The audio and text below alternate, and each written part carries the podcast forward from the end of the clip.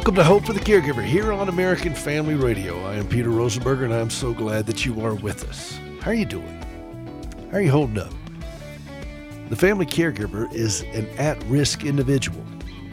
Think about the toll that this takes on your finances, on your body, on your emotional state, on your relationships, on your job, on your house, on your car. Every part of your life is affected by the caregiving journey. And we're here to help mitigate some of that so that you can live a healthier, calmer, and dare I say it, a more joyful life as a family caregiver. Hopeforthecaregiver.com. Hopeforthecaregiver.com. If you want to be a part of the program, there's a little form there. You just send us a note, tell us what's on your mind. I try to call people back to do that they're always surprised when I do so. We didn't think you'd call us. I said, well, you know, you reached out to me. I'll give you a shout.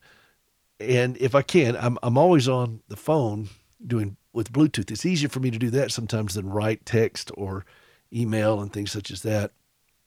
But you may hear me doing laundry or cooking or cleaning the kitchen or whatever in the background. And so, because I am a caregiver, I remember one time they, uh, I was going to go up here before the Senate Committee on Aging. I was asked to do this uh, by AARP, actually, had contacted me, said, Would you be willing to appear before the Senate Committee on Aging? And the topic was technology for caregivers. Well, they were thinking primarily for technology regarding, you know, seniors and, and life alert and all that kind of stuff.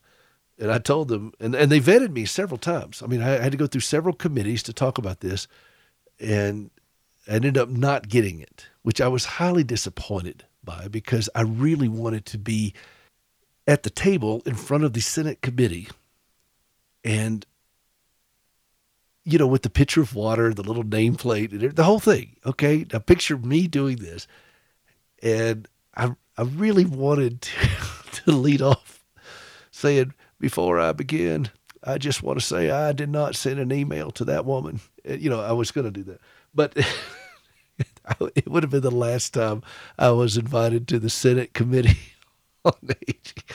But the technology they wanted to talk about were smart homes and things such as that, which I'm all for. And we have a lot of that technology here in our house. But the two pieces of technology that I use the most are a Bluetooth earpiece so that I can always be hands free and a crock pot, a slow cooker. Uh, you laugh, but I'm telling you, in the morning times, I am up and I'm going and I'm thinking about the, you know, dinner for that night and so forth. And it's just so much easier to cook things in a slow cooker. I mean, today uh, we had a, breakfast at our church here in Montana, and there was a uh, with the to honor veterans. We had a bunch of leftover stuff and some ham, and they gave me some of that ham, and I chopped that up and I put it into the slow cooker and added a whole big old batch of pinto beans. And I love pinto beans. I don't know if y'all like them or not, but I do. And and so I cooked it in there with that ham and it's cooking all day today. And I do things like that. I make a lot of soups, a lot of chilies. I make a mean spaghetti, particularly if I use venison or elk with it. And I uh, I make a good roast, and all kinds of things that I do in a crock pot. I make a um, a green chili chicken soup. And I'm talking about all these kinds of meals because today we had three inches of snow. So this is soup weather, you know, and chilly weather. Last week we had eight inches of snow, and here it is in just, you know, not even Thanksgiving yet. so it's different up here in the Rockies. And I make a green chili chicken soup that'll blow your mind. And I got the recipe from a friend of ours down here used to run a restaurant, and they gave it to my kids. To this day, will tell you how much they love it, and it's the green chilies, you know, with the diced chicken and cream and sour cream and milk and chicken broth and stock and so forth and garlic and just it's a it's a great soup and it's a meal for me and I love soup. I'm a soup connoisseur. I just love soup. And so that's what I do with technology. And, and so if you call me or if you send a note to me, I will respond back, but sometimes I'll just call because it's just easier to do that while I'm doing the laundry or mopping or whatever it is that I'm doing out here. or in the car. So uh, be patient with me with the background noises, but I'm a full time caregiver. I've, I've done interviews with major media outlets, you know, while cooking a roast. I remember doing that. I did think with NBC one time. They called me up, they were interviewing me, and I was, but I was in the middle of dinner time, and I was like, well, if y'all don't mind the noise. And, and I, it was just one of those things I can't always just stop on a dime and sit there and text or email. You all understand that. So uh, that's why I love this audience because they, they get it. We're, we're constantly moving. I don't even have a chair in my office. I have a standing desk. So when I record the show or interviews that I do, I'm, doing a conference this week in Maryland. I'll be doing it via Zoom, but I'll do it standing up. I do everything just kind of on the fly, moving around. They say that sitting is the new smoking. And I kind of took that to heart because I didn't want to just sit all the time. When I was in Nashville, my office, I had a regular desk and and I sat a lot because I was writing. And I just, I don't know, I just felt real sluggish about it. So I try to stay moving and active. And I have a buddy of mine in Nashville. We talk pretty regularly. He's an older man. And he one time was exasperated with me. He said, Don't you ever just sit down and have a conversation? And I said, No. Why would I do that? I can't do that. I got to be moving and, and doing things. And I've said, Sorry about the noise, but, you know, those dishes aren't going to unload themselves. You know, that, that laundry's not going to fold itself. So I, I, I, I like to move. I don't know. What do you do? I mean, you tell me. You're a caregiver. You tell me. What do you do? How do you function? Because I don't know how you do this and not be a, you know, whirling ball of energy. and and I get most of the the big stuff done by noon because I start kind of fading out uh, in the late afternoon. Now, Gracie's a night owl, but I I get up early in the morning I don't even need an alarm clock unless I'm getting up at some kind of weird hour because I just get up. Gracie is a night owl, and I'm just like I'm. I'm just people start looking at me at you know about nine o'clock at night, and they realize oh he's gone, and I that's just the way I function. But I get up in the morning, I get ready to go and get coffee made and breakfast, and and while I'm doing that, I'm listening to. I'm taking several classes online they're free at various places. And I'm listening to a wonderful class on C.S. Lewis that I'm just enjoying. And it's I can do it by audio and I can do it while I'm doing chores. And I would recommend that to all of you to listen to things like that that will lift you up, that will educate you, will stimulate your mind while you're doing some of the mundane things we have to do as caregivers. I mean, there's a lot of laundry involved in being a caregiver. I don't know if you knew that or not. Yes, of course you know that. But what are you going to do while you're folding laundry or whatever?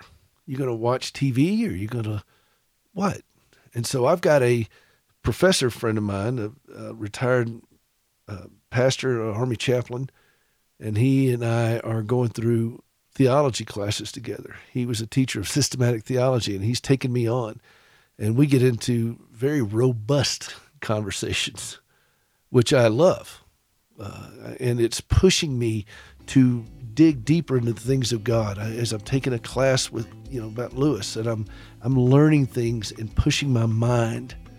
Uh, and these things anchor me on greater truths to equip me as a caregiver. And I do all of that while I'm being a caregiver. And I'm just, you know, I like, y'all laugh at this but I like to iron. Sometimes ironing is just very cathartic for me. And I will but I will listen to things while I'm doing it. And and push my mind while I'm ironing. And I can get quite a few shirts done in a very short amount of time. And sometimes Gracie laughs at me, but I she, but I also iron sheets and pillowcases sometimes too. You just kind of get into that zone and you start doing it. I don't know why I just digressed all this today, but Anyway, this is my journey as a caregiver. I hope it connects with yours. This is Peter Rosenberger. We got more to go. We'll be right back.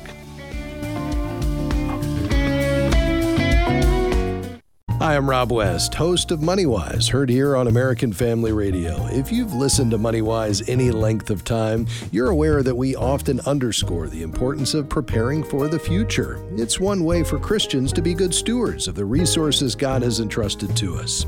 Well, as you look into the future, I suggest you consider the AFA Foundation in your estate planning.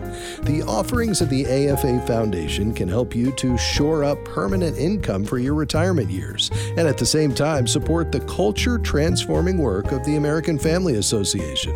Why not contact Riley Wildman and the team at the AFA Foundation today to see if including the AFA Foundation in your estate plan is right for you? Call 800 326 4543, extension 345. That's 800 326 4543, extension 345. Or visit them online at afafoundation.net. Here's Pastor Erwin Lutzer from the American Family Studios documentary, The God Who Speaks. You know, so often I see, even in evangelical circles, where you have a great deal of emphasis on human wisdom. Now, that human wisdom sometimes is right. For example, human wisdom can diagnose certain problems that people have psychologically and so forth. The problem is, human wisdom does not have an answer to the deep needs of the soul. What we need to do is to get back to the Bible. Do we begin to think in human terms as to how problems can be solved? Or do we come to God seeking His wisdom so that the answers that we have for human need and human conflict are truly biblical? Visit thegodwhospeaks.org.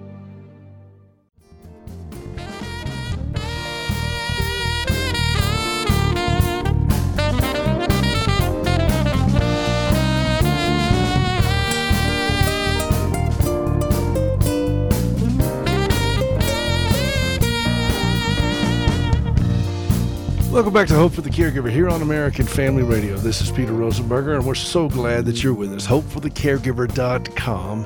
HopeForTheCaregiver.com. Hey, I hope you heard the program. If you didn't hear it last week, a special Veterans Day program that we had, my interview with Fernando Arroyo.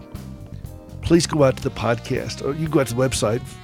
Wherever podcasts are distributed, it's there. You go out to our website, it's also there and it is called The Shadow of Death. Please take a listen to that and share it. Share it with every veteran that you know and ask them to share it as well. It is a powerful interview. I gave them the whole hour for the program, and I, I hope you'll take advantage of it and go out and listen to it. Gracie and I have spent a lot of time at Walter Reed over the years and spent a lot of time with wounded warriors and their families. And I, I remember one time I was talking with a guy at the PT room there at Walter Reed, and Gracie sang for the groundbreaking ceremony for the amputee training center they built.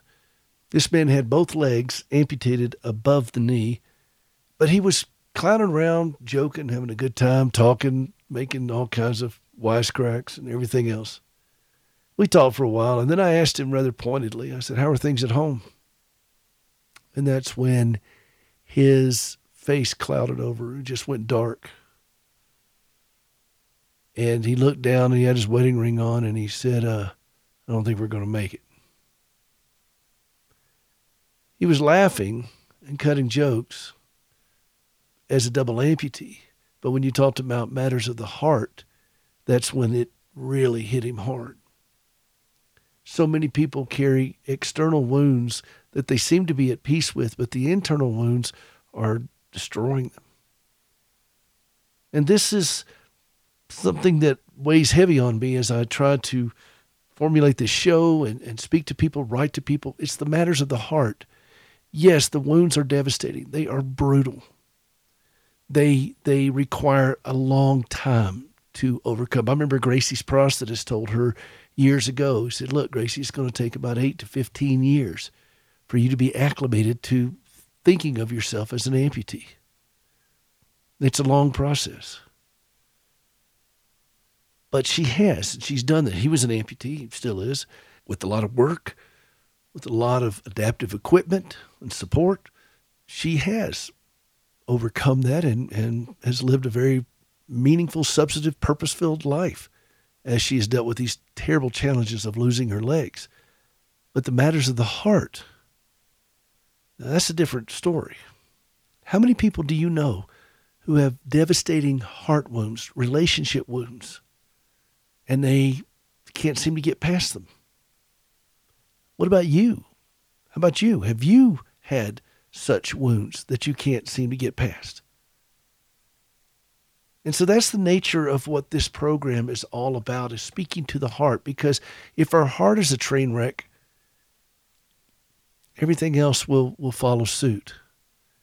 And we may be able to deal with some things on the external for a season, okay.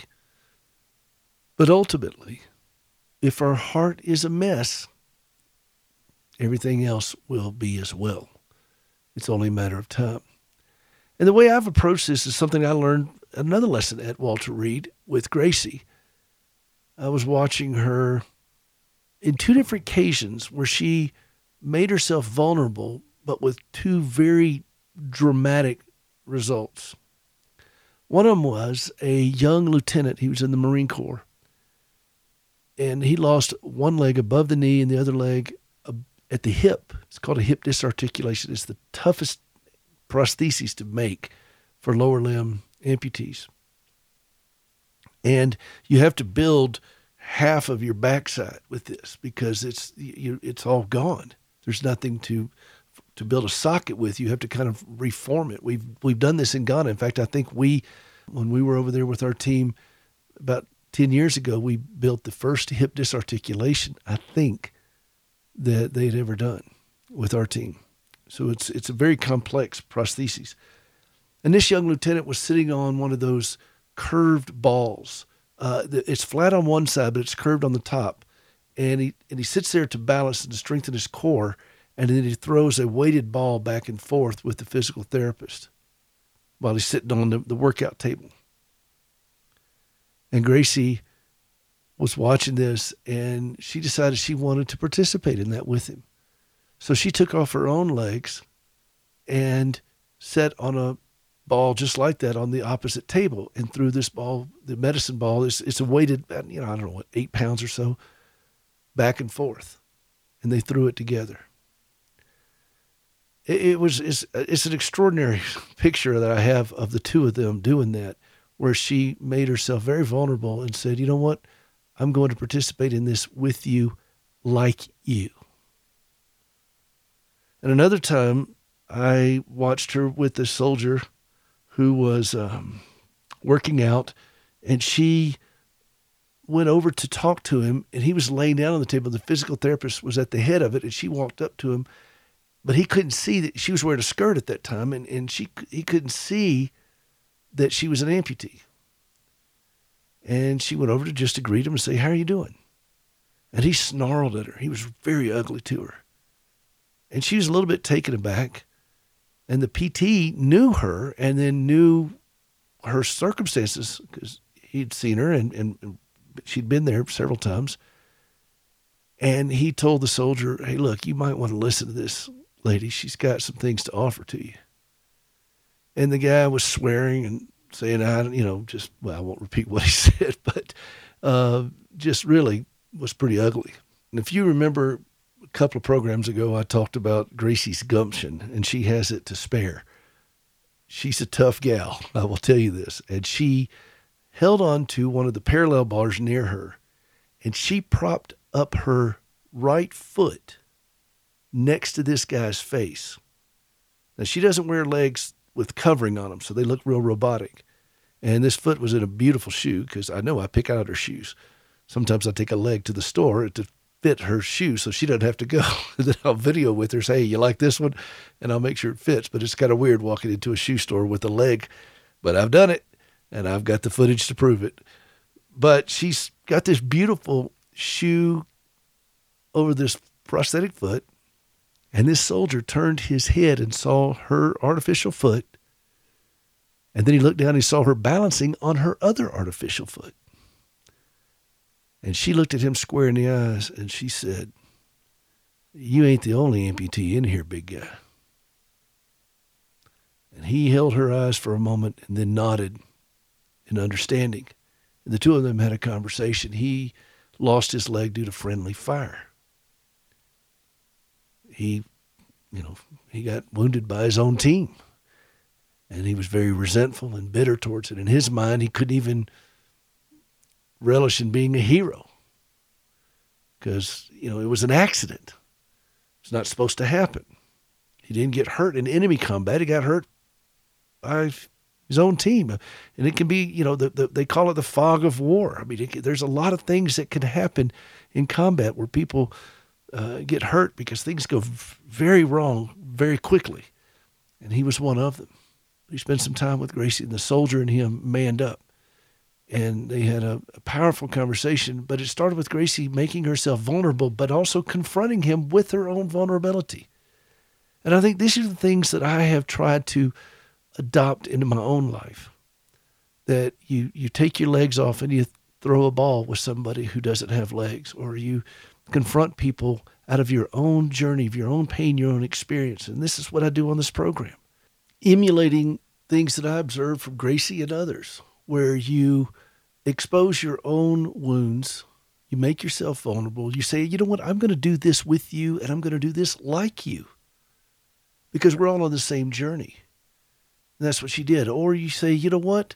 I'm going to show you these wounds in order to give you a bit of clarity of thought, to give you understanding and perspective, like Gracie did with that soldier who was so resentful.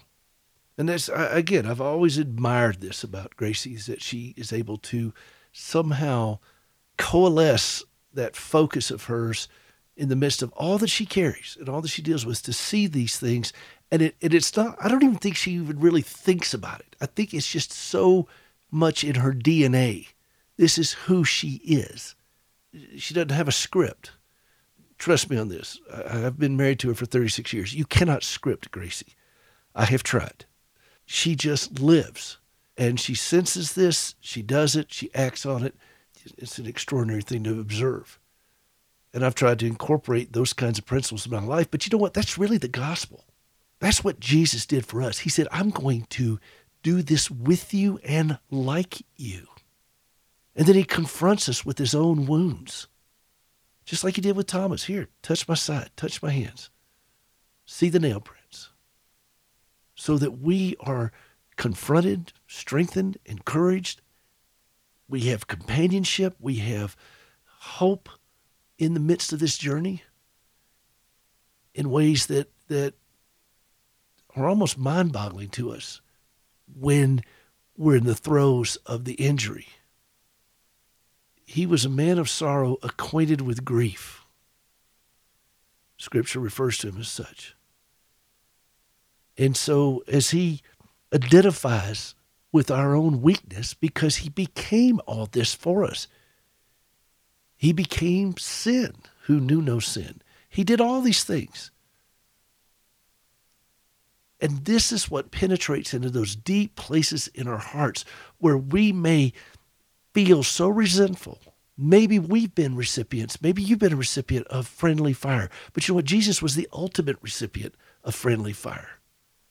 In Isaiah, it states that God was pleased to bruise him like this, to do this to him, because justice was satisfied. And a lot of people talk about God's grace. We talk about God's grace all the time. Oh, God's grace. We love the, but we don't want to talk about His justice. But you can't segment God. You don't bifurcate God. He is just and He is grace, all at the same time, and so much more. And it's not that He looked at our sin and said, "Hey, it's okay. All right, I clean you. I, I, I absolve you of this." No, He looked at Christ and said, "My justice is satisfied." He looked at Christ and pardoned me. He looked at Christ and pardoned you. But Christ bore the friendly fire.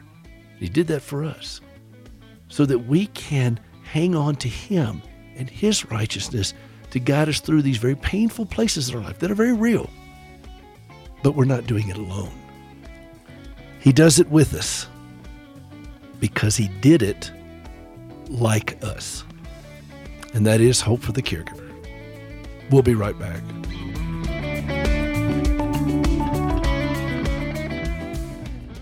Sandy Rios wants to make sure you have all the facts. The enemy right now is Ted Wheeler. Ted Wheeler became an, an enemy because he pled with the community to assist in unmasking rioters and members of Antifa.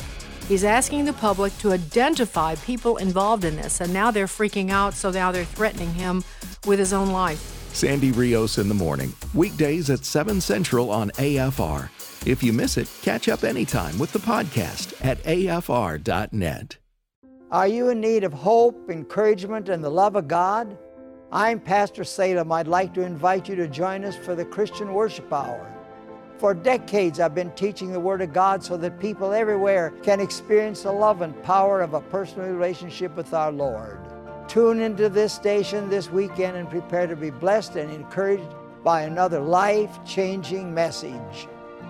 Learn more about our program at ChristianWorshipHour.com.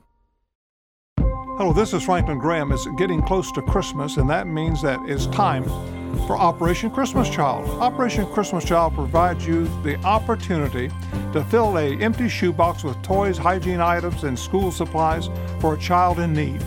The most important thing to send with that shoebox is prayer. Pray for that child, that God will use your gift to touch that child in a very special way. And then we'll take that box and we'll deliver it to a child somewhere in the world. This Christmas, we'll be delivering our 200 millionth shoebox. And your box might be the 200 millionth, I don't know. But please, pack a box today. We need your help, and we want the little children around the world to know that God loves them and that Jesus died for their sins. God bless. National Collection Week is the third week in November. Visit SamaritansPurse.org slash OCC to get involved. That's SamaritansPurse.org slash OCC.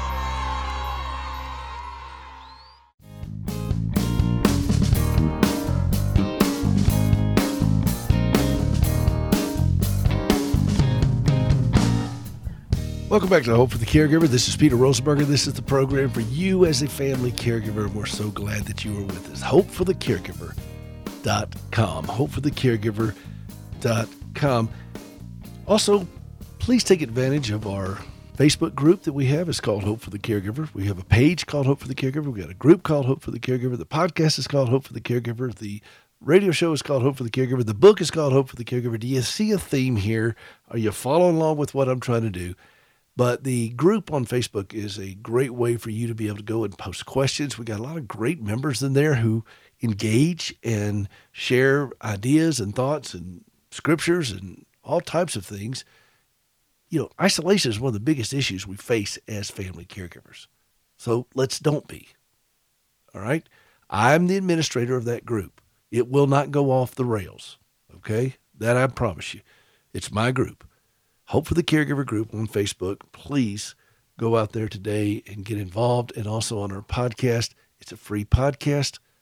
We got 700 episodes. Take advantage of them and share them with others, whether it's a pastor or counselor or doctor, anybody that you know that is touching the caregiving world. Please pass this along. I've got a huge library for family caregivers. And what they tell me, they say it's the largest podcast for caregivers in the world. So please take advantage of it. Many years ago, when I was over in Africa, I went over there with Gracie's prosthetist, just the two of us, to do a trip. We were there for about a week. We treated a lot of patients, we got a lot of things done, and it was a very successful trip. The last day, wrapping up and getting all our stuff, check it out. And the baggage attendants at Heathrow Airport decided to go on strike. And at the time, we had to connect through London to get to New York and then get back to Nashville, where we lived at the time. Now they have a straight shot from New York to Accra, so that works out much better. But at the time, you know, was, we had to go kind of all over the place. And these baggage attendants decided to go on strike, which caused a huge problem for us, and we could not get out of Ghana. And here we are, we're, we're in Africa, and this was before we had a lot of cell phone capabilities, international stuff. This was this was many years ago. We had already checked out of our hotel. I ended up staying in another hotel that was closer to the airport. And I was frantically online trying to get out of Africa. We're using dial up modem at the time. So you can imagine how difficult this was to do. We didn't have nearly the online setup with airlines and so forth that you do now. I was back and forth with Gracie in the United States, and we are trying to work through it, call the airlines, and just to no avail. And we were just stuck there for several days. There was an American Airlines office. We were trying to, because that's who we booked it through, and then they partnered with um, British Airways. And I was back and forth with the American Airlines office trying to get that happen, trying to anything I could do, manipulate, cajole, entertain, song and dance, anything I could do to get us on a flight out of there. And nothing happened. And I just had to sit there. I looked over at my friend. He'd treated Gracie for years by that point, And I said, Look, I'm sorry. There's nothing I can do. He said, Well, we've done all we can do. We're just going to have to ride this out. And after a couple of days, it cleared up. We we got to the airport, which I, I truly hate going through international airports, but I, I do the best I can to bite my tongue and learn to like the taste of blood. We went to JFK, then we had to go to LaGuardia, then we had to go to Chicago, then we had to go to Nashville. And then he had his prosthesis on during all that time, and his leg was hurting, and I felt bad for him. And then it was his birthday. And I just felt horrible about the whole thing. He's still my friend, and we st- we just talked last week, and, and we love him dearly, and he's a very gracious man. But I still haven't gotten over this, and I I got to admit, I kind of carry a grudge against the baggage union of Heathrow. I mean, I just at British Airways, I I still have a grudge against that. I'm sorry. I have to work on that. But I thought about that trip a lot and the straining I was doing to change a set of circumstances that were unchangeable. This was not going to resolve itself by anything I was doing. It was so far beyond my control that, however uncomfortable it was, and however frustrated I was, nothing was going to change that. And I did. I tried everything I could. I called in favors, manipulation, you name it. I've done it. And I have a pattern of that. I'm embarrassed to say. But remember what we talked about before. Gracie took off her legs to throw the ball back and forth with the soldier. Well, I'm going to do the same thing, and I'm going to show you that this is a, this is a struggle that I've had for a lifetime, where I will run with an idea or thought, and I will try to make it work. I will I will put this round peg into this square hole. And over the years, when I've done these sorts of things, it's always ended up causing nothing but stress and misery and anxiety and frustration for me. And like I said, I'm embarrassed to say it. But I've done it more than one occasion. And I look back at that trip to Africa as a real aha moment for me, if you will, where I saw my behavior come up short. Not my results, my behavior, the way I responded to it. And I put myself and others through unnecessary stress due to something that was way beyond my control period. It was an unforced error like you know in, like in baseball. It was just an unforced error. I did not need to react the way i did. And i i do. I look back at that with a, a great deal of cringing. And i thought about this verse in jeremiah 29 now everybody knows jeremiah 29 11 you know for i know the plans i have for you. But go back a couple of verses now, the context is the Israelites are in exile and they don't want to be there. They want out.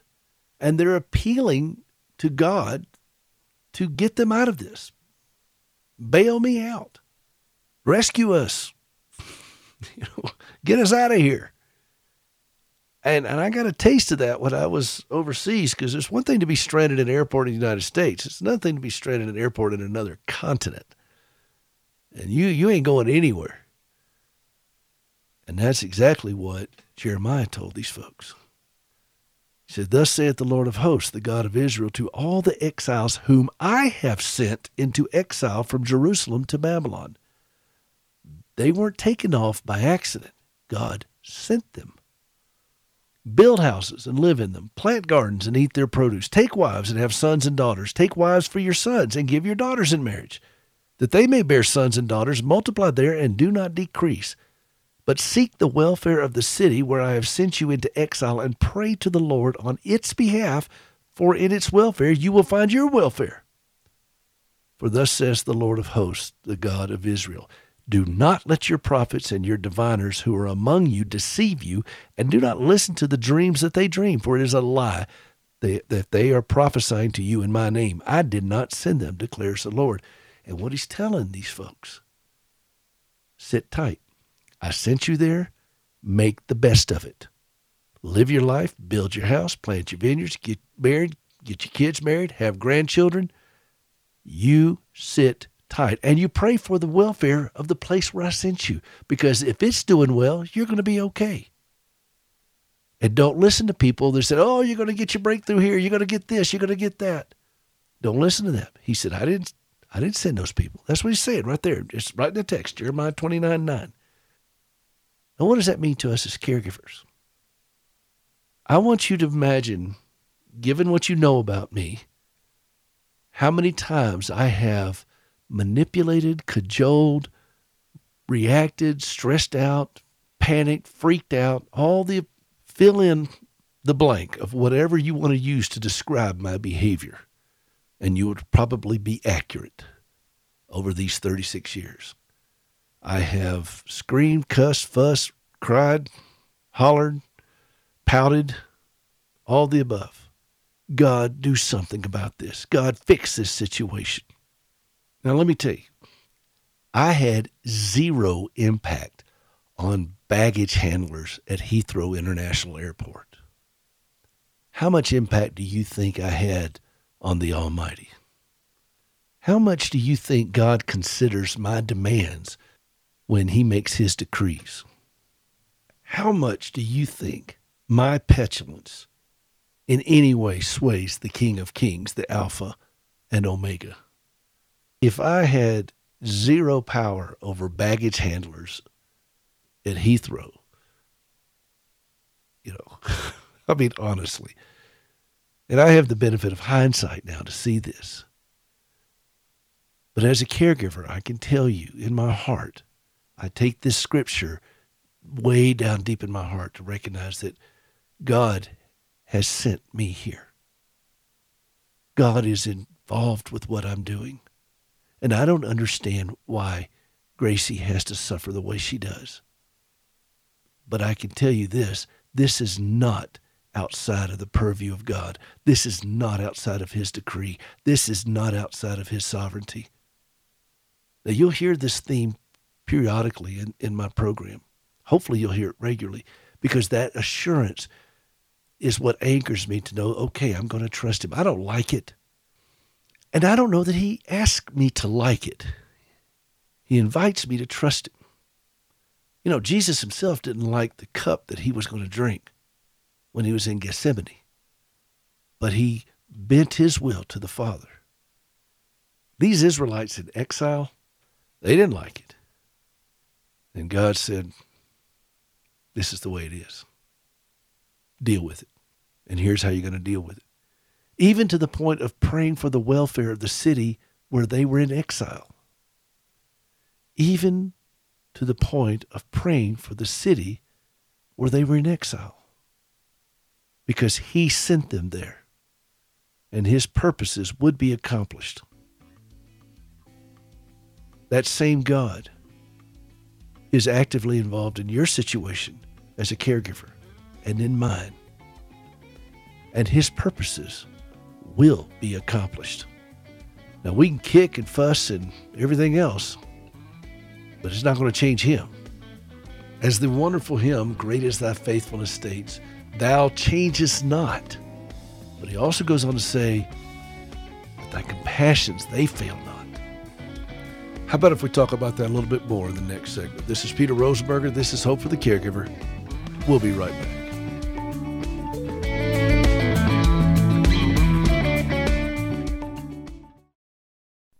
Hey, this is Peter Rosenberger. Have you ever helped somebody walk for the first time? I've had that privilege many times through our organization, Standing with Hope. When my wife Gracie gave up both of her legs following this horrible wreck that she had as a teenager, and she tried to save them for years, and it, it just wouldn't work out. And finally, she relinquished them and thought, "Wow, this is it. I mean, I don't have any legs anymore. What can God do with that?"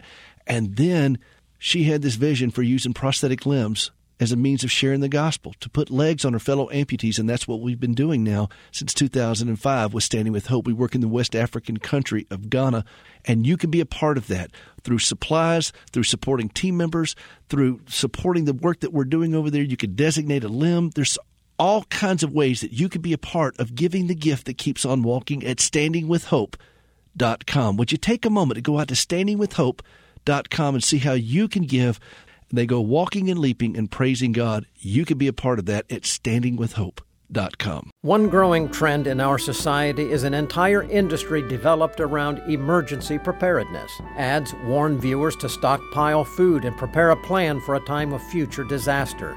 Now, while physical preparation is wise, it is temporary. Spiritual preparation, though, is essential because it is eternal. Hello, I'm Sam Rohrer with another Stand in the Gap Minute. This week, we've looked at what Jesus said about future wars, rumors of wars, and other end times warnings. Jesus told us not to be alarmed, that these conflicts must take place, and that these wars are not the end. Now, in Matthew 24 45, Jesus used a parable to highlight our response. He asked, Who then is the faithful and wise servant? Our response to conflict is not fear, it's faithfulness. We must serve and not swerve. We must stand in faith, not fall in fear. Observing Christ's warning should drive us to clarity and holiness, not confusion and paralysis. But the nails are not what held him. It was love that compelled him to give his life so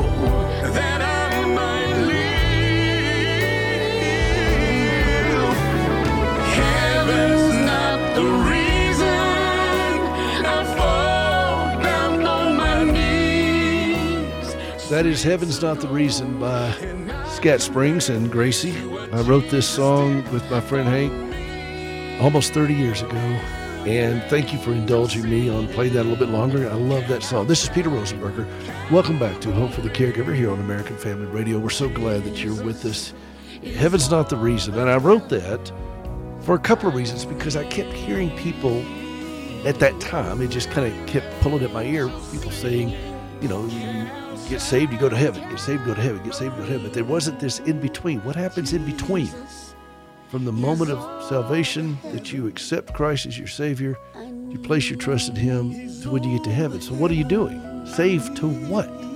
Hang out here until we go home? What what happens there? And I thought, you know, this this fire insurance doctrine that people had, you know, I just don't want to go to hell. I want to go to heaven. Well, okay, I get that. But I remember again when Thomas fell on his knees before Jesus, the risen Savior, and he saw his hands and his side where the wounds were, and he said, My Lord and my God.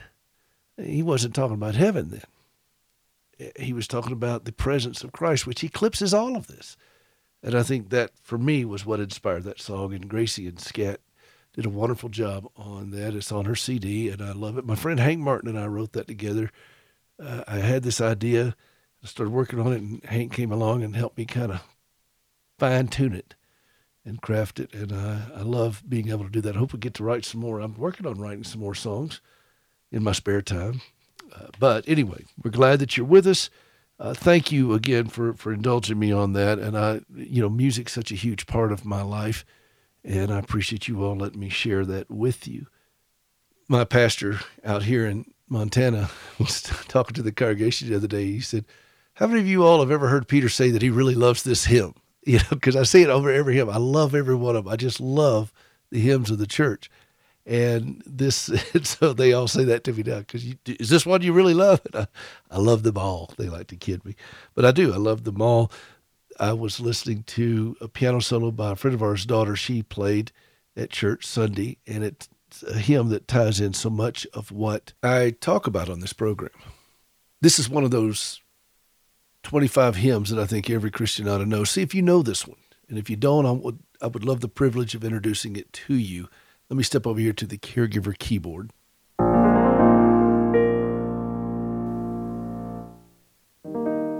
Be thou my vision, O Lord of my heart.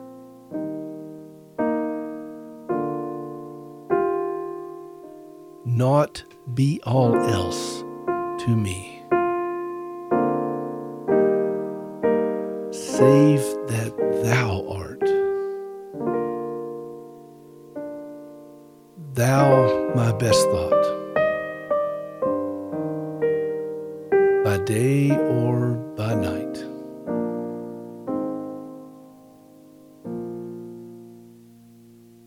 Waking or sleeping. Presence, my light. And listen to this last line from the last verse Heart of my own heart, whatever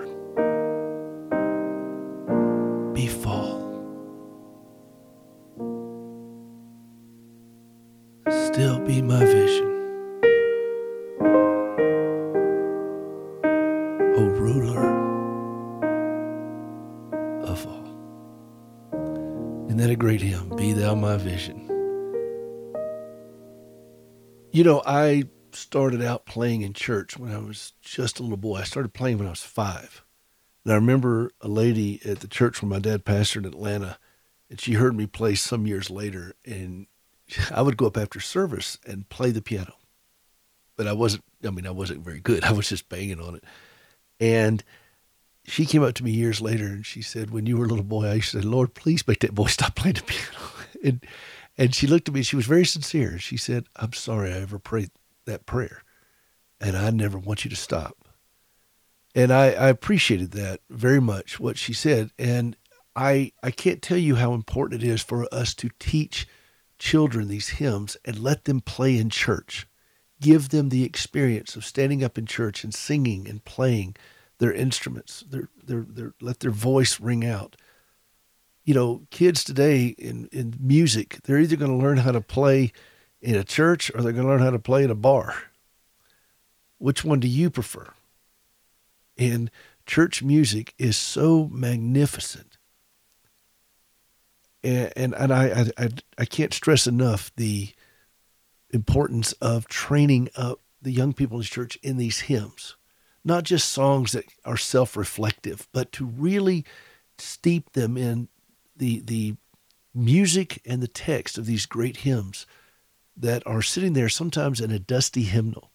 Pull it out and explain that. And as I was able to tell this to our friend's daughter, and I was saying, okay, here's what this text means right here, and see how you do the chords with it, and you can weave all these things together. And and she has a beautiful touch on the piano. Uh, and and it was just wonderful to hear her play it.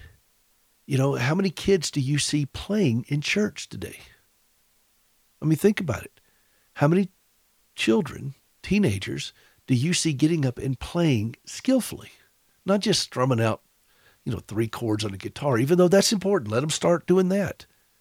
Anything to start them on that process, but shepherd them along with it. Talk to your music minister at your church or whatever and see what kind of programs they have. And if you're a musician, pass it on to someone else.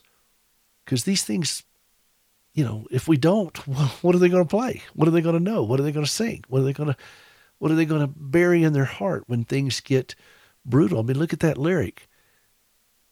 Heart of my own heart, whatever befall, still be my vision, O ruler of all. Whatever befall. How are we going to teach the next generation to stand firm, whatever may fall? Now, think about that. How do you stand firm, whatever may befall, as a caregiver? And if it's strong enough to sustain you, then pass it on to others who can also have that same conviction. And as we talked about in the last block, when Jeremiah was saying to the exiles, Hey, be still. You're going to be there a while. Have children, have grandchildren. Well, what do you think they were teaching those grandchildren? They were teaching them these same things that these hymns are talking about. In one verse, it says, Be thou my shelter, be thou my strong tower. O raise me thou heavenward, great power of my power. High King of heaven, my treasure thou art. In that last verse, great heart of my own heart, whatever befall, still be thou my vision, O ruler of all. You know, a lot of people uh, feel like this hymn was written, the text was written in like the sixth century. There's some argument whether or not it was the sixth or the eleventh. Regardless, that's over a thousand years ago. I mean, think about what was going on over a thousand years. This this text has endured. And that's the kind of thing that you want to teach your children. If it's endured for over a thousand years like this, I mean, isn't that worth passing on? And it is, of course, it's a beautiful Irish tune. You could tell that the way it's structured. Uh, da, da, da, da, da, da, da, da, da. You know, it's a great Irish tune. But it's it that text is is phenomenal and is worthy of passing on because sometimes you, your children, or your grandchildren are going to have to stay put in a situation of whatever may befall kind of thing. And if they don't have something that anchors them to the eternal, that strengthens their soul, knowing that God has decreed certain things, that this is going to happen, but He's not going to abandon us, but this is what's going to happen. Now, you're certainly free to fight against it, like I have for many, many years. But may I again remind you that I, that didn't work out so well for me. And I don't recommend that particular course of action. Teach your children that there is a great sovereign Lord who has not abandoned them, and they can trust him even in very uncomfortable places, as the Israelites trusted him in exile. Now, as they read that letter from Jeremiah, you know there were some that says, "I don't want to hear that. That's that's not cool." but I think Jeremiah had established enough credibility as a prophet that he had heard from the Lord, and this is the way it was. And the people acquiesced to that, and they were obedient and trusted that God would bring them home at the appointed time that he set. Even if they didn't see it, their children or their grandchildren would. And they trusted him for that. You may not see the kind of deliverance in your life today that you would really like to have.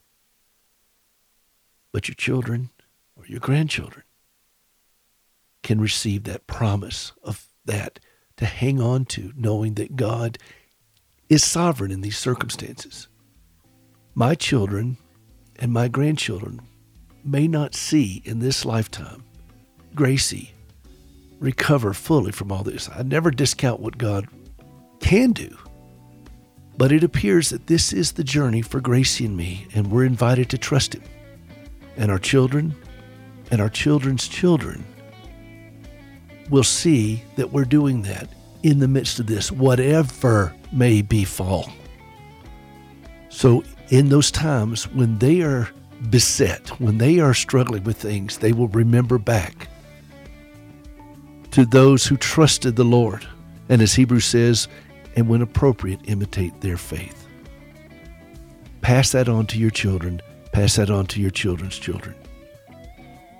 This is Peter Rosenberger. This is Hope for the Caregiver. I want you to know how much I appreciate you spending time with me today, and I look forward to our next program. HopeForTheCaregiver.com.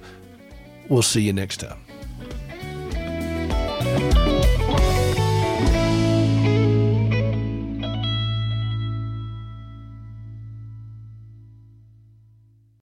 The views and opinions expressed in this broadcast do not necessarily reflect those of the American Family Association or American Family Radio.